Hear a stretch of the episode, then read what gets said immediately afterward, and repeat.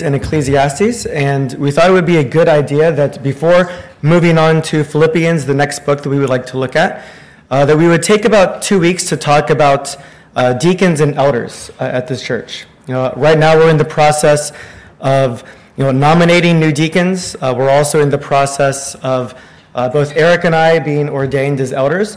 Um, so we think right now would be a good opportunity to spend some time talking about deacons and elders and the purpose of the offices of the church and uh, the qualifications as well, as especially as we're talking about deacons. Uh, and so today you'll notice our sermon pa- or our text, our passage today is 1 Timothy chapter 3 verses 8 through 13. And this is the section that talks about the qualifications of deacons. So we'll be talking about deacons today and we'll be looking at this text together. So let's go ahead we can stand together uh, as we come to God's Word. See, is this better? Okay.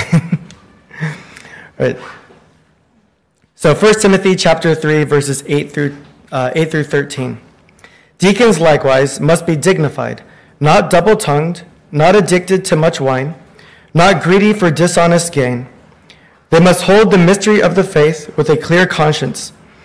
And let them also be tested first, and let them serve as deacons if they prove themselves blameless. Their wives likewise must be dignified, not slanderers, but sober minded, faithful in all things. Let deacons each be the husband of one wife, managing their children and their own households well. For those who serve well as deacons gain a good standing for themselves and also great confidence in the faith that is in Christ Jesus. Thank you. You may be seated, and let us go before the Lord in prayer. Dear Heavenly Father, Lord, we thank you for this day, Lord, and for this uh, time that we have to come to your word. God, I pray that you would help us as we uh, look at your word and we talk about deacons, and we pray that we would uh, come to know your church better, Lord, and your will for the church. So, Father, we ask all of this in your Son's name we pray. Amen. Now, as I said, we have been, uh, we are talking about deacons today. Uh, for the next two weeks, uh, as a church, we will be thinking about who to nominate as deacons. And it's good to know, okay, if we're nominating deacons, uh, what is the purpose of deacons? What role do they serve the church? And also, what sort of deacons does the church need? What are the qualifications of a deacon? Uh, what sort of things should I be thinking about and looking for as I'm thinking about who to nominate as a deacon? And so today we will be talking about that, but we want to remember one thing. We want to look to Scripture to answer these questions. You know, Paul here is writing to Timothy not as simply a fellow pastor uh, giving advice on how his church might do things. What we have here is an apostle of Jesus Christ, sent with the authority of Jesus Christ to establish the new covenant church. Paul is writing to Timothy not with advice, but with inspired instructions on how the church is to be governed. And so when we talk about sola scriptura, we believe that Scripture teaches us and regulate, regulates all aspects of faith and practice. That includes the doctrine of sin, what we think about sin. That includes the doctrine of salvation, what we believe about how we are reconciled to God and forgiven. It includes the doctrine of end things, everything. But it also includes ecclesiology, that is, the doctrine of the church. If we want to know how the church is to be run, how the offices are to be um, uh, run and instituted, we must go to the church to find out how to do so in a way that pleases God. We aren't free to make up things as we go along, but instead we look to the scriptures to see how God instructs us to structure his church. Now, before we really begin looking at what deacons are, a lot can be learned about the name itself. So the name deacon, it comes from the Greek word diakonos, which means servant. Now in Christianity, all are called to be servants. Being a servant is a major theme throughout all of Scripture and in Christianity. When Jesus first calls his disciples, you know, he is bringing them the kingdom. They are seeing him as the Messiah, that son of David who will be ushering in the kingdom of God. But the disciples have a certain image of what the kingdom is going to look like. And Jesus has to constantly correct them on their image or their vision of what the kingdom is going to be like. They imagined the kingdom of God being this great empire where they were going to follow the son of David, battling the Gentiles, casting down the nations, and establishing an empire that the world had never seen before. To the disciples, when they thought about the kingdom, they thought Caesar might be pretty great, but wait until the world sees us. We are the right hand man, or we are the right hand men of the Messiah, the son of David. Wait until they see how great we are. Caesar will be nothing. And so constantly they are arguing amongst themselves about who is going to be the greatest in the kingdom. And they have this idea of greatness in their mind. And so Jesus has to oftentimes correct them. For example, in Luke chapter 22, verses 25 through 26, Jesus tells them, after they have been arguing about who's going to be the greatest, he says, The kings of the Gentiles exercise lordship over them and those in authority over them that are called benefactors. But not so with you. Rather let the rather let the greatest among you become the youngest, and the leader as the one who serves. In Mark chapter 9, verse 34 and 35, the same subject is being covered. It says they had argued with one another about who was to be the greatest. And Jesus sat down and called the twelve, and he said to them, if anyone would be first, he must be last of all and servant of all. And this follows the pattern of Jesus. No one is greater than their master. We shouldn't expect to have a greater reverence or a greater glory than what Jesus has. And in Philippians chapter 2, verses 3 through 8, we see the pattern of Jesus, who is our master. It says, Do nothing from selfish ambition or conceit but in humility count others more significant than yourselves. Let each one of you look not only to his own interests, but also to the interests of others. Have this mind among yourselves, which is yours in Christ Jesus, who, though he was in the form of God, did not count equality with God a thing to be grasped, but emptied himself by taking the form of a servant, being born in the likeness of men, and being found in human form, he humbled himself by becoming obedient to the point of death, even death on a cross. And so when we think about the pattern of greatness that is shown by Jesus Christ, we see a pattern of servanthood. The Son of God, eternally begotten of the Father, who is worthy of all great honor and praise, he humbled himself and assumed a human nature. Not only to be a human, not just to be a man, but to be a servant. And he allowed his own creation to spit on his face, to beat him, to strip him of his clothing, to mock him, and to crucify him. And he did that for us. And so the call of serving one another does not only apply to deacons, but it applies to all Christians. And so as we are thinking of nominating and electing deacons, let us first remember our own calling to be a servant. And then from that, let us look for those who are qualified to be servants in the church, ordained to the office of deacon. And today, I would like us to look at Scripture and really see two things, two simple things. First, why the church has deacons, and second, what kind of deacons the church needs. So, first, why does the church have deacons? Now, the office of deacon is one that arises out of a real practical need. And we see this in the early church in the book of Acts. Uh, there in Acts chapter 2, if you have your Bibles, we can look there. In Acts chapter 2, we'll be looking at verses 42 through 47, and we see some insight into how the early church lived amongst themselves and how they viewed the faith and how they viewed genuine, true faith. There it says, And they devoted themselves to the apostles' teaching and in the fellowship to the breaking of bread and the prayers. By the way, this is shortly following Pentecost, as the church has now been empowered by the Holy Spirit and has begun in the New Testament. And it says there, and awe came upon every soul, and many wonders and signs were being done through the apostles. They had unity of faith and worship. We see this here. They are continuing in the faith of the apostles, in the apostles' teaching, they are meeting together. They are breaking bread and the prayers, probably referring to the Psalms and singing. Here we see that they are worshiping together. They have unity of faith. But notice it doesn't end with unity of faith and unity of worship. It continues into another aspect of well. It says, And all who believed were together and had all things in common. And they were selling their possessions and belongings and distributing the, proce- the proceeds to all as any had need. And day by day, attending the temple together and breaking bread in their homes, they received their food with glad and generous hearts, praising God and having favor with all people. And the Lord added to their number day by day those who were being saved. Now, what we see here is that there was two elements of unity that they had. They had unity of faith, unity of worship, but also they had, in some sense, unity of goods, meaning that never amongst the community of believers was any believer to worry that they were not being cared for physically as well.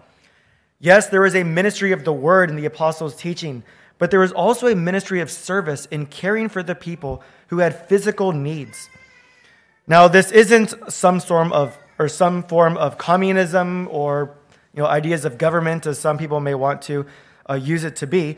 But what we have here is church members, not government, but church members who are voluntarily giving of themselves for those who have real and definite need. They are giving of their possessions to help out of love for those who are in need. What we see here is the church practicing living faith, the sort of living faith that James describes in James chapter 2. And notice also you have the same two things being unified. James chapter 2, verses 14 through 17. If a brother or sister is poorly clothed and lacking in daily food, and one of you says, Go in peace, be warmed and filled, without giving them the things they need for the body, what good is that? So also, faith by itself, if it does not have works, is dead. They didn't only share the same faith, they weren't only giving benedictions, but they were also helping when their brothers and sisters needed help. If they saw someone who was poorly clothed, if they saw someone in the church who was without food and without ability to provide for themselves, they didn't simply give them Bible verses. They didn't simply tell them, God bless you, I'll be praying for you. Those would be good things, but notice by themselves, that sort of faith is dead. It is useless. What good is it if you, that, if you profess that faith? but do not have works of love to help your brothers and sisters. And so we see that in the early church. They have unity of faith, but that faith is completed with living works of love for one another. That is the true faith that the Holy Spirit gives. And that is what the church prospers with by having unity of faith and also service. However, eventually an issue arises. The church is still filled with sinners, and even our love will be imperfect. We often end up overlooking people in the church, even when we don't mean to. And we see this very shortly after this in Acts chapter 6, verses 1 through 7. And this is the occasion for the institution of deacons. You can turn there if you like, Acts chapter 6, verses 1 through 7. There it says, Now in these days, when the disciples were increasing in number, a complaint by the Hellenists rose against the Hebrews because their widows were being neglected in the daily distribution. Right? So, what you have here is you have these Hellenists, most likely Jews who are um, more, you know, Greek cultured, were outside of Israel, generally speaking, um, or maybe even mixed with some Gentiles. But their widows were being neglected with the care of the church, whereas the Hebrew widows were being fed and cared for. And there was some oversight that was going on in the church. Um, not the good sort of oversight, but looking over those who are in the church. And so a solution is uh, a solution uh, comes up here. In verse number two, and the twelve summoned the full number of the disciples and said, It is not right that we should give up preaching the word of God to serve tables. Therefore, brothers, pick out from among you seven men of good repute, full of the Spirit and of wisdom, whom we will appoint to this duty. But we will devote ourselves to prayer and to the ministry of the word. And what they said pleased the whole gathering. And they chose Stephen, a man full of faith and of the Holy Spirit, and Philip, and Prochorus, Nicanor, and Timon, and Parmenas, and Nicholas, a proselyte of Antioch. And they set, or these they set before the apostles, and they prayed and laid their hands on them. Now, a few things here. uh, one thing that we notice is that there is a difference established between elders and deacons.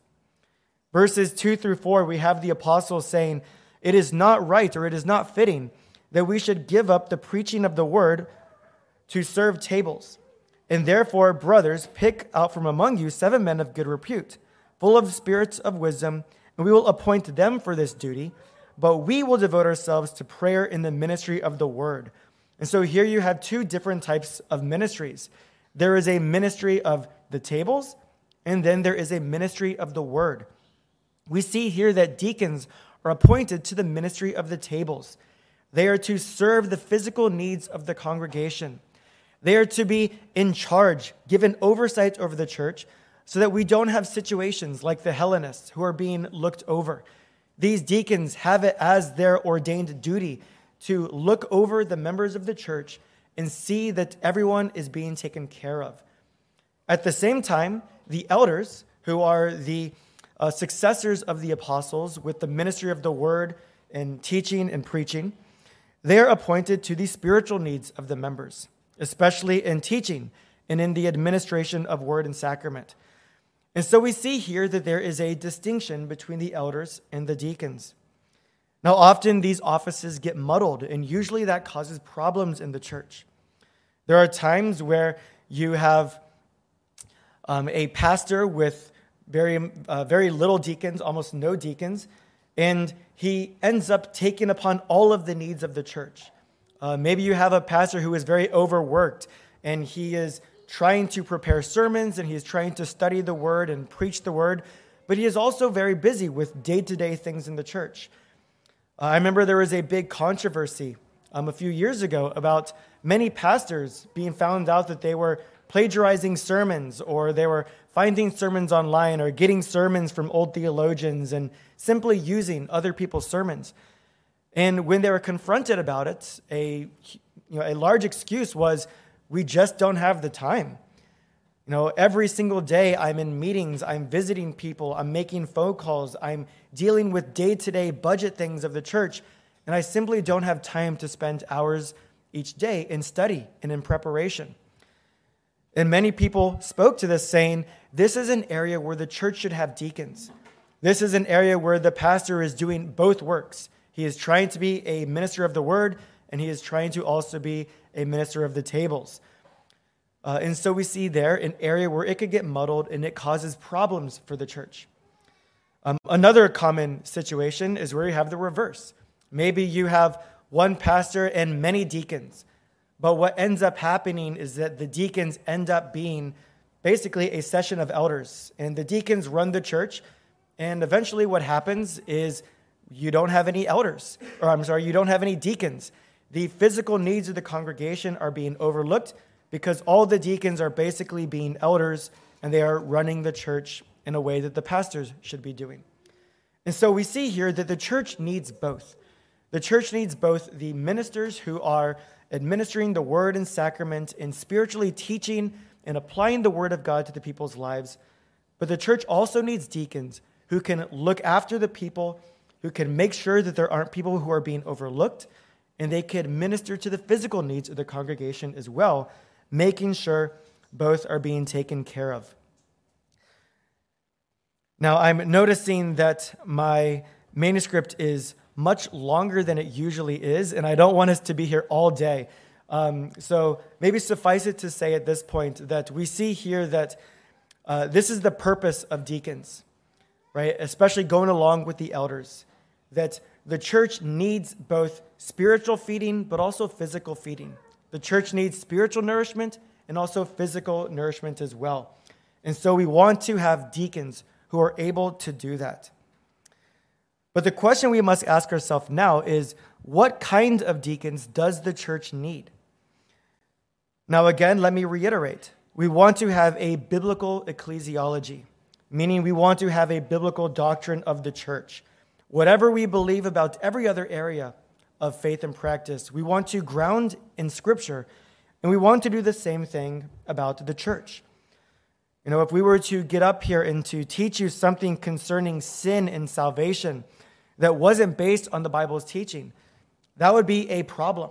That would be an unfaithful minister of the word.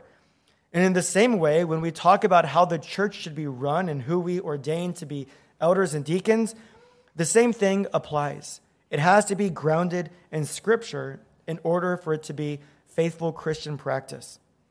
And so, what does God say about the kind of deacons that the church needs? Now, to do this, let us go to our text that you find there in your bulletins. Uh, 1 Timothy chapter 3, verses 8 through 13. Here we have a list of biblical qualifications for deacons. And I think it would be good for us to simply walk through this list and talk about the qualifications that Scripture gives us so that we can be thinking about who to nominate as deacons.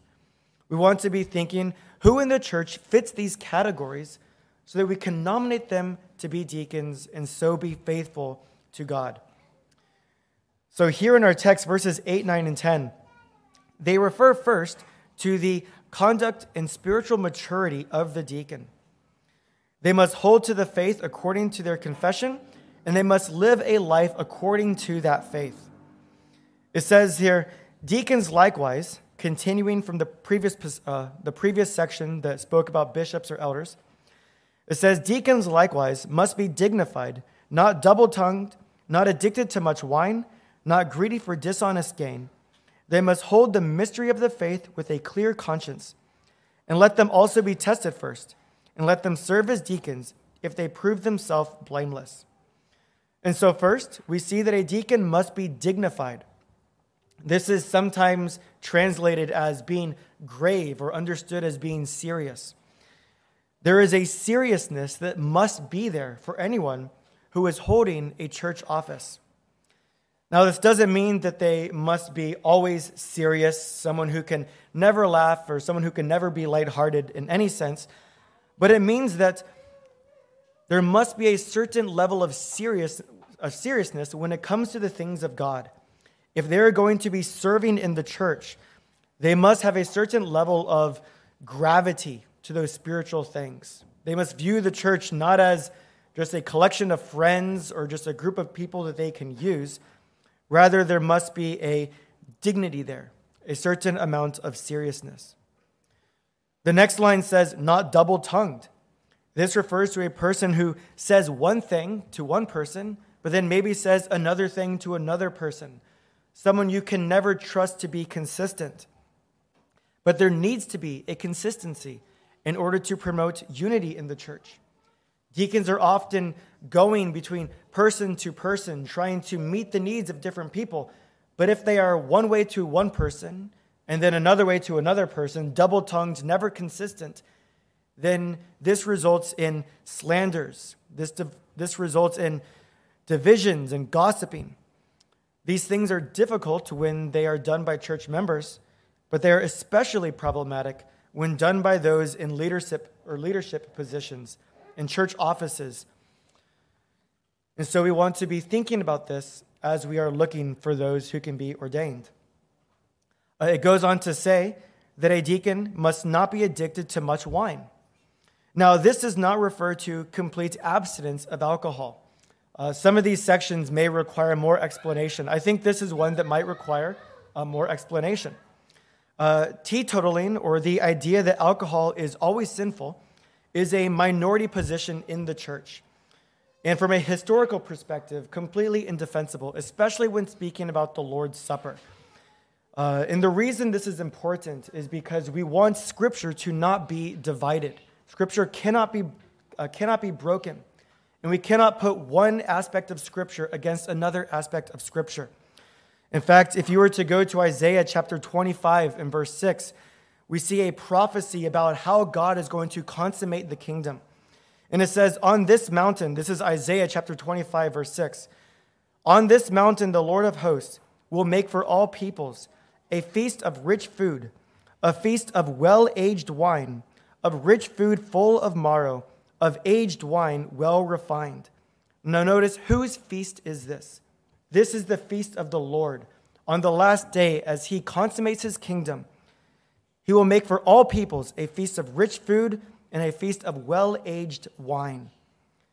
Now, if the Lord Himself will invite us to drink well aged wine, it is a very wrong thing to condemn it, and by so condemn the actions of God Himself. And so we must take this very seriously. We do not want to put Scripture against Scripture, essentially calling God a sinner and essentially calling Jesus a sinner when he establishes his Lord's Supper using not, uh, not pasteurized grape juice, but using the wine of the day as it would have been. And so when we look at Scripture, we see that many times wine is called a blessing and that it is not to be completely avoided, especially in regards to the Lord's Supper. However, Scripture is filled with passages condemning its abuse, and these must be taken very seriously as well. As gluttony is to food, so drunkenness is to alcohol. Proverbs chapter 23, verses 29 through 32 warns us who has woe, who has sorrow, who has strife, who has complaining, who has wounds without cause, who has redness of eyes, those who tarry long over wine, those who go to try mixed wine do not look at the wine when it is red, when it sparkles in the cup and goes down smoothly. In the end, it bites like a serpent and stings like an adder. Again, this cannot be pitted against other passages that speak of God Himself giving us wine, but it must serve as a warning of its abuse. A deacon must not be addicted to much wine, as described for those people who tarry long over wine. A deacon must have self control and sobriety that allows him to carry about his office in a healthy way. We need deacons who are not drunkards, who are not without self control, but who are able to minister to the church with a level of sobriety and control. And so we want to keep that in mind as we are thinking about this. The next thing it says, also extremely important not greedy for dishonest gain. Now, again, this is especially important. The deacons at Covenant are the ones responsible for gathering, counting, and recording the, the offerings that are given. Our process here uh, is that when counting the offering, there are two deacons present. Uh, after the offerings are given, we take the uh, money and the givings uh, to the back office, and two deacons are present. Uh, the offering is counted first by one deacon and then again by another deacon independently so that um, both amounts can be checked and that the totals can be checked amongst each other. Uh, when the entire process is done, both deacons sign off on the final totals to make sure that it has been witnessed. Uh, there are some weeks where you know people are traveling or sick, and maybe there's only one deacon, and even in that situation, we always try to have a, another member of the church who can come in as a witness for that day. And that's important because we believe that even though deacons should be trusted, there should also be accountability when it comes to the church's money. It is very disappointing when we hear stories of these big churches who are not lacking for deacons, they're not lacking for people who can serve. But we find out that there are issues where money is being stolen from the church, where there is no accountability, whether that is maybe a deacon or maybe it's the pastor of the church who is secretly taking money from the church and keeping it for themselves. These are those who are greedy for dishonest gain and are not qualified to hold the office of deacon or elder as well. And so this is connected to the dignity or gravity that is mentioned earlier. If someone is ordained to be a deacon, they must be serious in that they would never desire to steal from the church. When thinking about who to nominate as a deacon, remember that they are going to be responsible with the church's money, the money that you have given, the money that you intend to be put to use for the worship in the ministry of the church. And so when we're thinking about deacons, make sure that those you would like to nominate are those you can trust with the church's money. We do have system in place or systems that have accountability, whether that's, you know, two people witnessing the counting or whether we have a budget community or a committee as well. But still, we want the deacons to be qualified in a sense that even if there were no witnesses, they would have the dignity and honor to respect the church of God in a way that would be honest. Now, the next qualification, as we're moving through this list, we see that they must hold the mystery of the faith with a clear conscience. Now, when Paul uses the term mystery of the faith, he is referring to one's doctrinal confession. For example, in 1 Timothy chapter 3 verse 16, he says, "Great indeed we confess, or great indeed we confess, is the mystery of godliness. He was manifested in the flesh, vindicated by the Spirit, seen by angels, proclaimed among the nations, believed on in the world, taken up in glory." Now, this section here is a short creedal statement confessing the true doctrine or true teaching of Jesus. And so, a deacon must hold to the mystery of the faith. A deacon must have good and true doctrine concerning scriptural teaching, what is orthodox and right to believe. Now, one thing connected to this, however, is that you'll notice that when comparing the qualifications for a deacon and an elder, for the elders or for the bishops, it is required that they be able to teach. However, when looking at the qualifications of a deacon, it is not required that they be able to teach. And that is because they have different ministries, as we saw in Acts chapter 6. While the deacons have the ministry of tables, the elders have the ministry of the word. And so, while deacons are not required to teach, we still see here that they must hold to the mystery of the faith. They must be orthodox in their belief and in their understanding of the scriptures in the gospel. Now, here at Covenant, uh, we do have some deacons that also lead small groups, you might notice. So maybe you're wondering, well, if deacons aren't supposed to teach, why do they lead small groups? And it should be noticed here that even in our small groups, a different sort of uh, intention is being made. Um, in our small groups, really the point there is to discuss the faith, not really teach it authoritatively as an elder or a bishop might do. Um, during our small groups, that is really the time where we are sharing the faith and talking about the faith.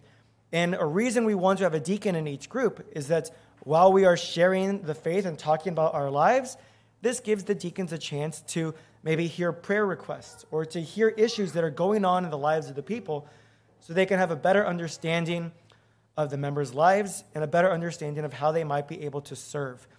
And so remember that even in small groups, that you have deacons in those small groups that you can bring your issues to, your problems to, so that they can be aware of issues that might be in the church, places where we can serve. But even still, we remember that service in the church is never disconnected from the doctrine of the church. In the most extreme sense, we could not have an unbeliever, a professing atheist, hold a church office. But even um, as we move towards true orthodoxy, um, deacons should still have a understanding, a clear conscience, and a good understanding of the scriptures and of true doctrine. Now, lastly, in this section, it says, And let them first also be tested and serve as deacons if they prove themselves blameless. Simply put, a deacon must not be unknown. They must be known to be qualified and to be blameless both in their understanding of the gospel and also in their walk. This doesn't refer to being sinless, but it means that in order to hold this public office, they must have no outstanding sin or sin problem before the eyes of men that would disqualify them from a place of leadership. Now, I think this section calls us not only to think about who we ordain, but also to pray for those who are ordained, because we know that Satan hates churches that have qualified elders and qualified deacons. The church needs elders and the church needs deacons to be healthy. And if Satan wants the church to be unhealthy, he will go after those deacons and elders. So remember when looking at this passage, not only look for qualified people you can nominate, but also pray for those who have been nominated and who serve, because we want to be praying for the health of the church. Now, moving on from this section, we, there is a transition there in verses 11 and 12. It says here, Their wives likewise must be dignified, not slanderers, but sober minded, faithful in all things. Let deacons each be the husband of one wife, managing their children and their own households well. Now, this section needs a special look because of the word here that is translated as wives. Now, if you have an ESV translation, you might notice that there is a small footnote there um, next to the word wife.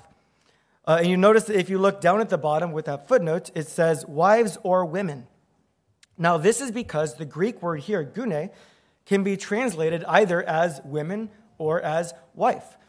And throughout Scripture, it is translated either as woman or as wife, depending on the context. Now, you might wonder well, wait a minute, what is my conservative trusted translation doing with this progressive ideology? Is it trying to say that we can have women elders and women deacons and different things like that? But it's not that.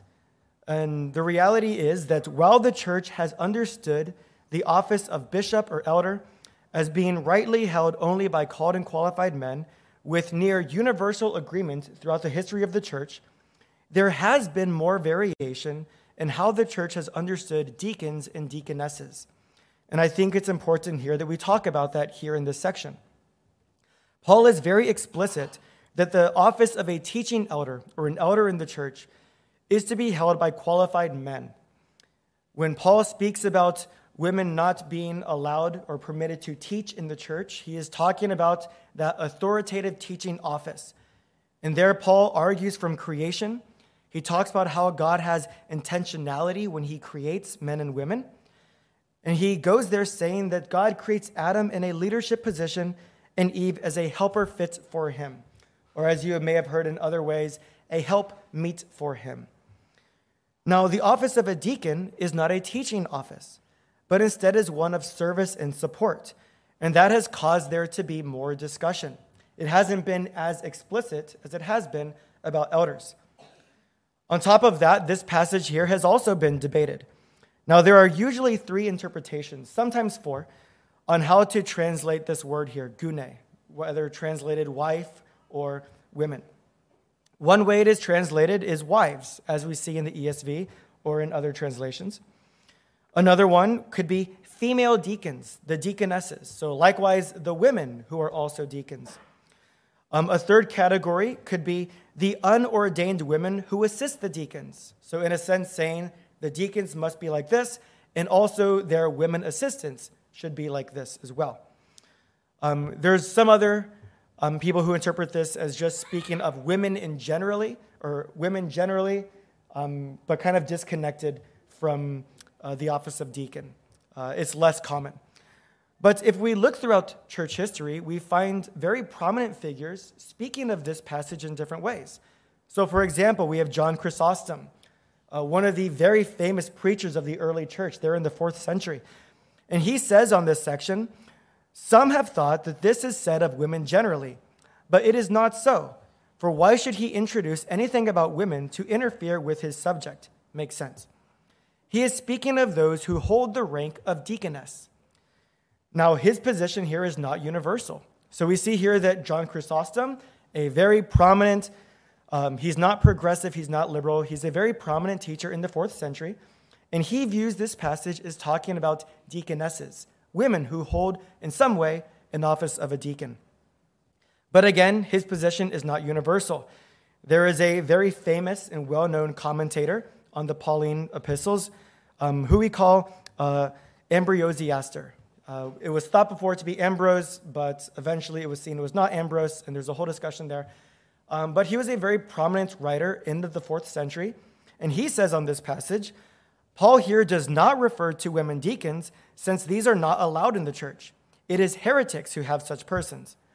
This reference is to women in general. So we see here in the fourth century, uh, you have a prominent, uh, most likely a bishop, as many people believe, in the fourth century, and then also John Chrysostom, a very prominent bishop in the fourth century.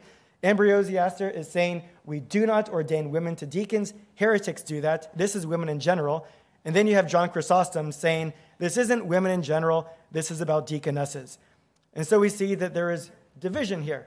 Um, and church history is often that way, never given to the idea that the church was always united on everything until the Reformation messed all that up. What we see here is very prominent bishops disagreeing about ecclesiology.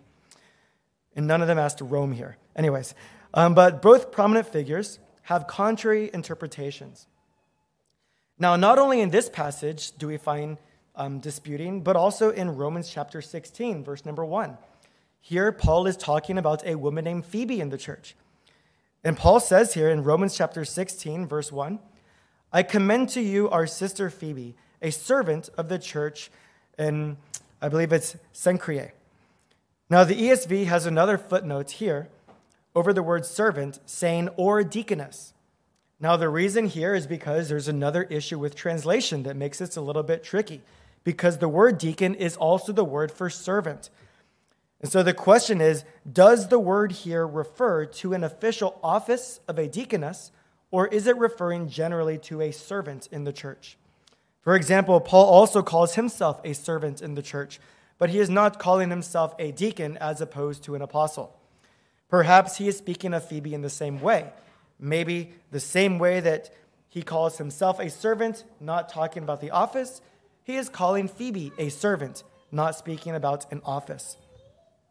Because serving in the church is something that all Christians are to do and something we can commend one another for, regardless of whether we are an ordained deacon or simply a deacon, a servant. Now, for myself, along with many other uh, Reformed Christians and also church historians, just looking throughout the history of the church and how this is talked about, especially in light of Scripture, um, I believe that Scripture itself teaches only about ordaining male deacons, though throughout church history, there have been many occasions of non ordained deaconesses, and that that has been understood in, different, in different ways. So, to explain this, many times when the term deaconess is discussed by church historians and talking about these controversies, there is a distinction that is being made. Many of them mention that, yes, while the church had deaconesses, these were not a sacramental order. Uh, these were a non sacramental order or a non sacramental office. Now, we don't consider ordination to be a sacrament, as it is not a sign and seal of God's covenant, but we can see what is being talked about here. They would be saying that, yes, you had these maybe women who were partnered with the deacons, and maybe they were called deaconesses, but they did not have hands laid upon them. They were not ordained to an official office of the church. This was, you know, what we may think of as being a Sunday school teacher or a nursery worker or maybe a woman who was, you know, established to help in other different ways.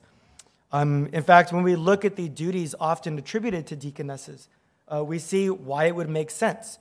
Uh, these were often women who worked alongside deacons in order to prepare women for baptism. You know, when people were baptized, they were often baptized uh, without clothes. And so it wouldn't be fitting for one of the male deacons to go and help one of these women. Instead, you would have women in the church who partnered with the deacons to help in this service. You would also have issues where maybe a woman is living by herself, or maybe a woman has some bodily issue that is more suited for a woman to go and be of service than one of the men deacons. And so it makes sense that in places where it wouldn't be fitted for a male deacon or a male servant to go help, um, there would be women sent as an extension of the deacons. And so much of the Western church, especially, fell on this side, viewing the ordained deacons to be restricted to men and non ordained deaconesses to be working alongside of them, though not sacramentally ordained or officially ordained. So I know that that's a lot of information. Uh, maybe if you have questions on that, you can come and talk to me about it later. Um, I think these are really good questions to have, especially as we are talking about who to ordain. But as we have said, we want all of our offices of the church to be guided by Scripture, not only church history. Church history can be extremely helpful, but it must be grounded in Scripture. And so, when nominating deacons as an official church office, at Covenant, we believe that this office should be rightly held by men according to Scripture's teaching. I don't believe in our text today that we see Paul here speaking of women being ordained to the office. Um, in fact, if we look at the language of Acts chapter 6, verse 3, it limits the diaconate office to men when it says, Therefore, brothers, pick out from among yourselves seven men of good repute, full of the Spirit and of wisdom, whom we will appoint for this duty. And it is for those men that they lay hands on and officially ordained to be deacons.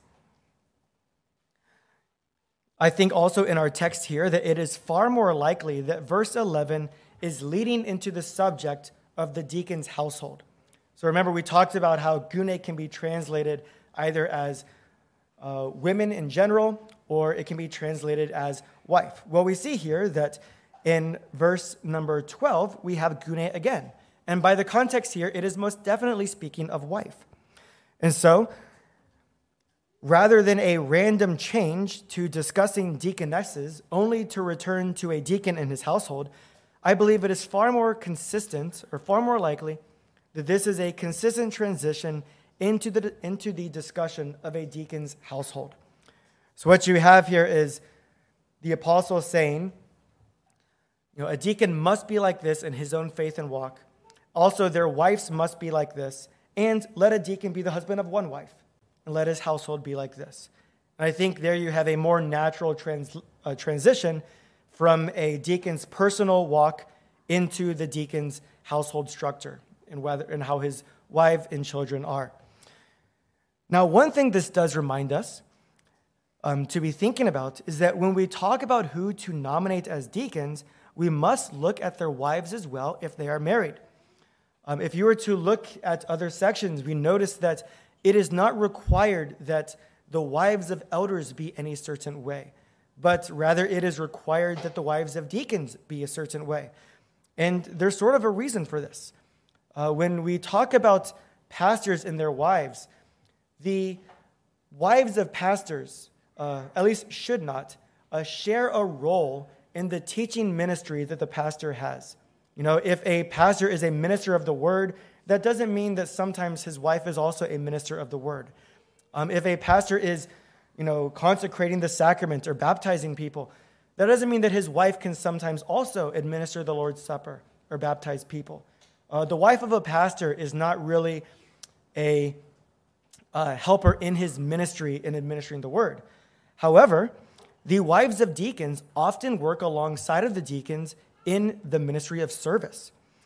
Um, and this is very similar to what has happened throughout church history and even here at Covenant. At Covenant, we do work alongside many of the women in the church in a way that is similar to how the church has often seen unordained deaconesses. Uh, in fact, if I can use that term without much confusion, at this church, we do have many unofficially ordained deaconesses. There are women in this church who have you know, who play great prominent roles in serving in this church. And oftentimes, you know, when the deacons are meeting together, think about how to serve, there are certain women who come to mind that we know that we often work with um, who can fit needs that maybe would be better suited to them rather than us. And oftentimes, this ends up being our wives. So, so thank you to the wives of the deacons at Covenant and the many women um, who are an extension of the serving ministry here at this church. Now, again, I know that that's a lot of information. And if you do have questions about that, please come and talk to me. I would be very happy uh, to talk to you more about uh, what Scripture speaks about on this issue. But all of these things are practical ways that we can be thinking about uh, when talking about who to ordain and nominate as deacons. Now, I know we've gone on for a long time, uh, and I want us to conclude by remembering once again the purpose of deacons. They are to lead by example what it means to be a servant of Christ. All Christians are meant to be servants, but deacons are especially ordained to oversee and lead in the service of the church. There in verse 13, it says, For those who serve well as deacons gain a good standing for themselves and also great confidence in the faith that is in Christ Jesus. There is a benefit to those deacons who serve well, and there is a benefit to the church as well as those deacons serve well, serve faithfully. And so there is also great benefit to all Christians who serve as deacons or deaconesses in the church. Ordained and non ordained, we are all called to be servants. In John chapter 13, verses 1 through 5, we see Jesus show us who is the greatest in the kingdom of God. It says there in John chapter 13, verses 1 through 5 Now, before the feast of the Passover, when Jesus knew that his hour had come to depart out of the world to the Father, having loved his own who were in the world, he loved them to the end. During the supper, when the devil had already put it into the heart of Judas Iscariot, Simon's son, to betray him, Jesus, knowing that the Father had given all things into his hand, and, had, and that he had come from God and was going back to God, rose from the supper, and he laid aside his outer garments, and taking a towel, tied it around his waist. Then he poured water into a basin and began to wash the disciples' feet and to wipe them with the towel that he had wrapped around him. Then in verse 12, when he had washed their feet and put on his outer garment and resumed his place, he said to them, Do you understand what I have done to you? You call me teacher and Lord, and you are right, for so I am. Right? You call me Lord and teacher as if I am above you, and you are right. I am your teacher, I am your Lord, I am above you. And then, if I then, your Lord and teacher, have washed your feet, you also ought to wash one another's feet. For I have given you an example that you also should do as I have done to you. Truly, truly, I say to you, a servant is not greater than his master, nor is a messenger greater than the one who sent him.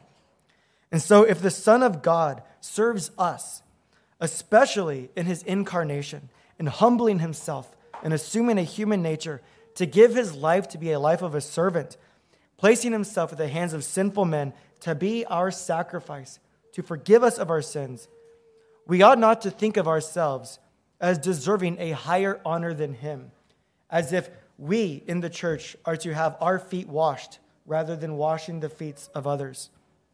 We shouldn't think that we should be served rather than us serving one another. And so, as we serve, or as Jesus serves, we serve. And as we are thinking of who to nominate as deacons, let us not forget our own diaconal calling to be servants to one another in the church. And let us pray that God helps us in this. Let's go to Him now in prayer. Dear Heavenly Father, Lord, we thank you for the blessings that you have given to your church. Father, Lord, I want to thank you for the deacons that we have at this church. Lord, I want to thank you for the wives of the deacons that we have at this church. Lord, I want to thank you for all those in the church who serve, whether they are ordained to be a deacon or not. Lord, I thank you for